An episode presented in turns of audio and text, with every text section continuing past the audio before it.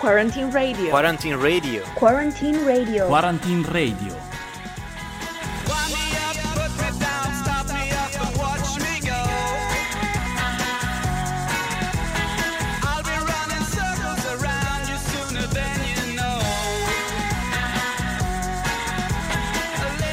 everyone, we are back and we are still here to cheer you up during these days of emergency that luckily are now slowly evolving. We hope we could tell you as soon as possible when we will be able to go back to our normal life. But in the meantime, we are here to keep you company. Thank you so much, Cecilia and Federica, to be here again with me. So, girls, what's today's topic? Today we're going to listen to a new reading by Nicolò and Angelica from ATU, and then we'll have the news, this time provided by Simone Casciano from the newsroom on Samba Radio. Lastly, we'll have the contribution of the Opera Universitaria. But first, as you know, we'll start by listening to the students' experience so they can tell us how they feel and what they're doing during this quarantine. Today, we'll listen to Satya's contribution. Hello, I'm Satya. Since I am in quarantine, I have a very specific routine. I do workout for about an hour every morning, then I read. Actually, I read almost all day. I've read 13 books by far. I discovered Hayao Miyazaki's movies, and I have seen several. They are all really beautiful. Every Saturday, I make a video call with my distant friends. It has now become a tradition. Sometimes I write, mostly comic anecdotes. Since we can leave the house, I take a walk every afternoon, at least an hour. I am afraid I won't know how to walk anymore. Such a great life. Do we actually have to get out of quarantine? Non mi importa se non sarò lo stesso, ho capito, non fai proprio per me. Sono troppo spesso fuori contesto, quante volte mi son chiesto il perché.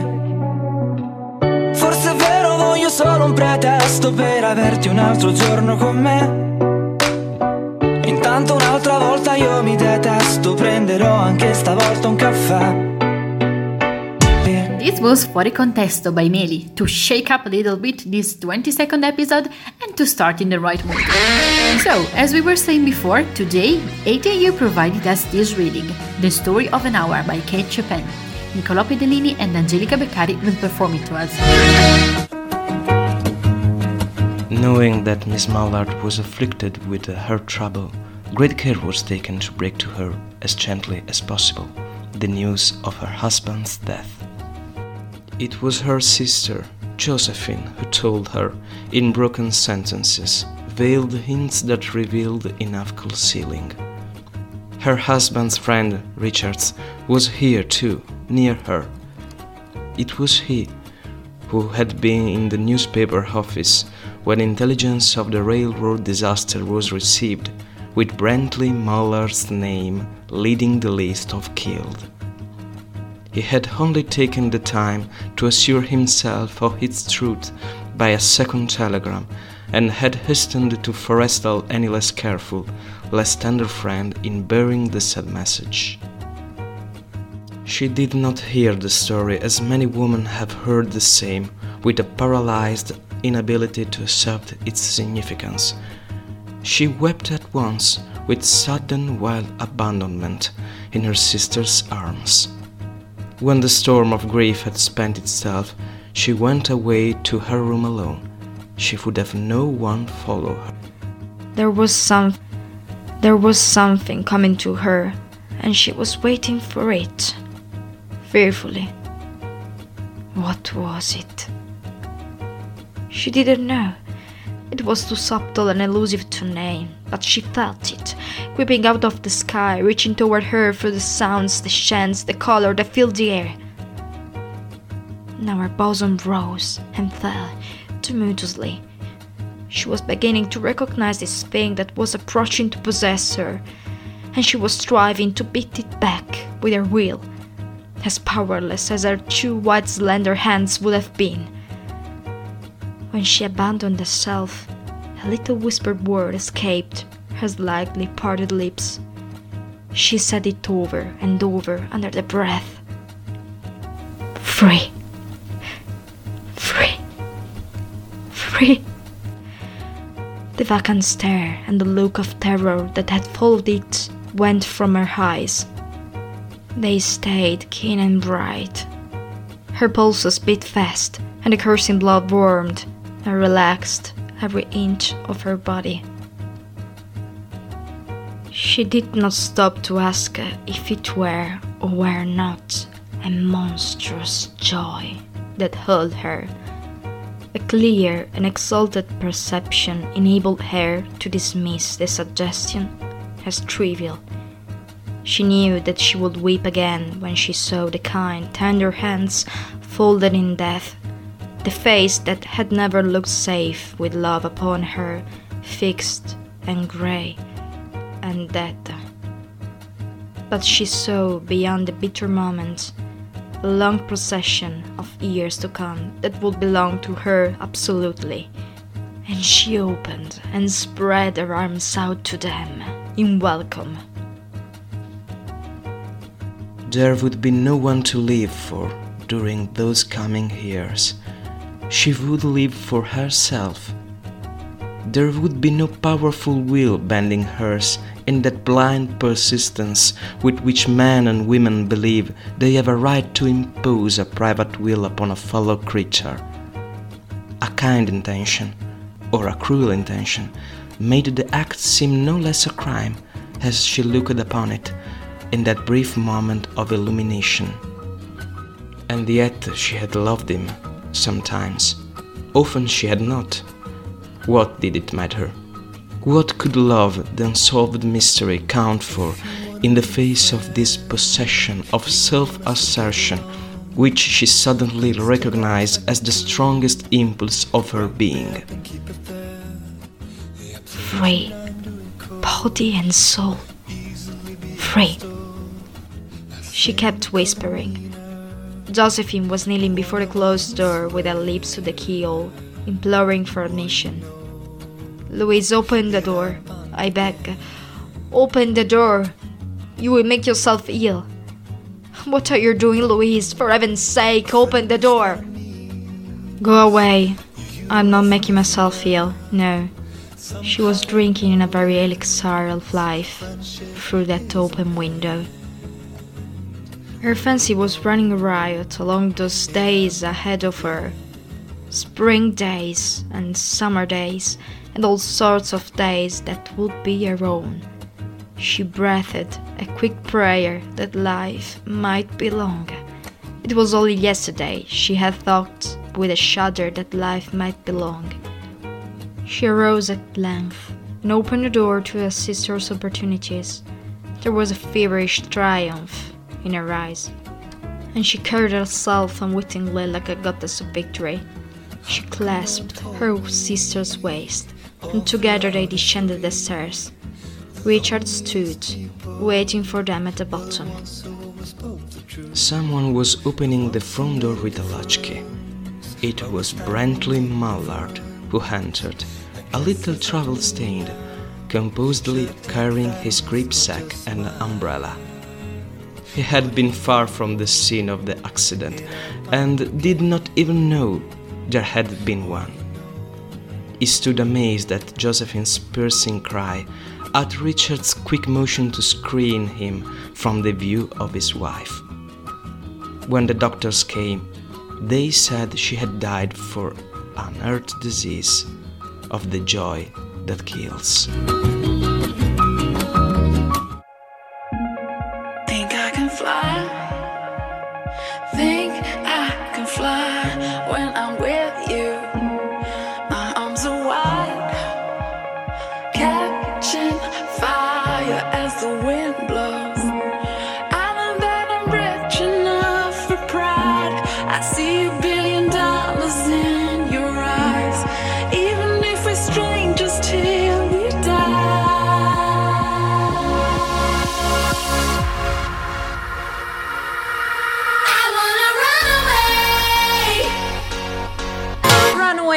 90s and we dance to, pop music is always a good idea and so it is to be updated with the news. So today's news are provided by Simone Casciano from the newsroom of Samba Radio. Up to you, Simone. Welcome to the Daily Update. I'm Simone, and in today's news, the pandemic gets political in the US, the UK gets closer to a no deal exit with Europe, and the EU tries to reboot Schengen after the meltdown. Pennsylvania, Michigan, and Wisconsin, these are the three strategic states to win in order to become the next US president, the same where Trump's 2016 victory came down to the wire, and where the response to the pandemic has become less of a public health matter and more of a political one. In Wisconsin's residents woke up to a state of confusion on Thursday after the conservative majority on the state Supreme Court sided with the Republican majority in the legislature on Wednesday night, overturning a statewide stay at home order by Governor Tony Evers, a Democrat. In Michigan, hundreds of protesters, many of them armed, turned out at the state capitol in a drenching rainstorm. In Pennsylvania, some Republican lawmakers urged defiance of the Democratic governor's order to keep non essential business closed, as President Trump flew to Allentown for a politically charged visit to a medical supply facility. The response to the coronavirus in those three states is becoming a confused and agitated blend of health guidance, protest, and partisan politics, leaving residents to fend for themselves, reports the CNN. It is an unsettling microcosm of a country increasingly unable to separate bitter political division from plans to battle a deadly disease. Democratic governors in Wisconsin, Michigan, and Pennsylvania, backed by public health experts, have urged caution before reopening. Republican legislators in the states have pushed in the opposite direction, citing economic necessity and personal freedom. Post Brexit talks once again are a game of chicken and no one wants to blink. On Friday, the third round of talks between the EU and the UK on their future relationship ended again with very little progress made and plenty of hostile rhetorical flourishes, according to Politico. Having agreed a divorce package last year that allowed the UK to continue to trade with the EU, the two sides remain at an impasse on various issues, the thorniest being so-called level playing field rule, designed to prevent the UK undercutting the EU in the future. Britain's chief negotiator David Frost said the major obstacle remained the bloc's insistence on the UK abiding by EU law and standards in exchange for access to its single market. Brussels is not budging and see this as key to avoiding a race to the bottom competitor on the EU doorstep. We are not going to bargain away our European values to benefit of the British economy, the EU chief negotiator Michel Barnier said. Economic and trade fair play is not for sale. It is not a nice to have, it is a must have. The Brexit timetable now looks more difficult than ever.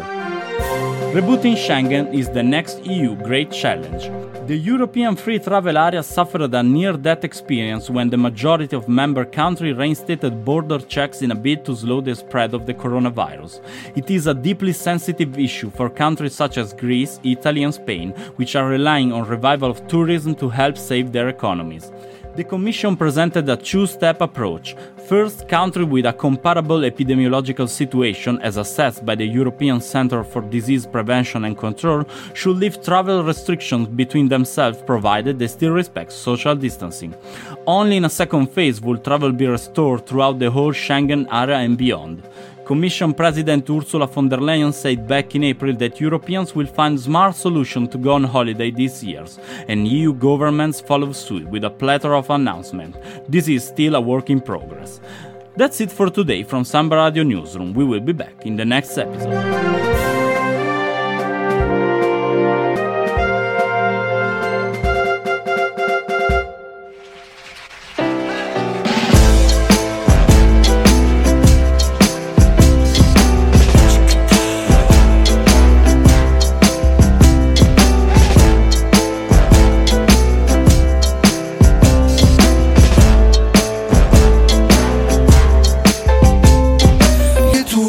La Gatta by Takagi and Ketra featuring Calcutta, Tommaso Paradiso and Jovanotti. What a hit this one, did you think?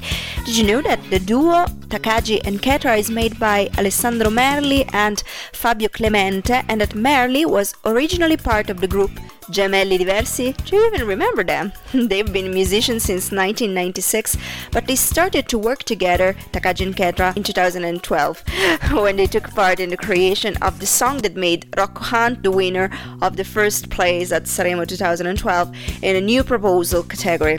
And since then, uh, they worked with a lot of famous Italian artists such as Fedez, J-Ax, Fabri Fibra, Marracash, Baby K, Laura Pausini, even Elisa, and then of course Tommaso Paradiso, Calcutta, and Jovanotti, especially for this song. They never sing the songs they write, Takagi and Ketra, we're still talking about them, but they find the most impressive interprets for their tune, such as this song actually is, La Luna e la Gatta.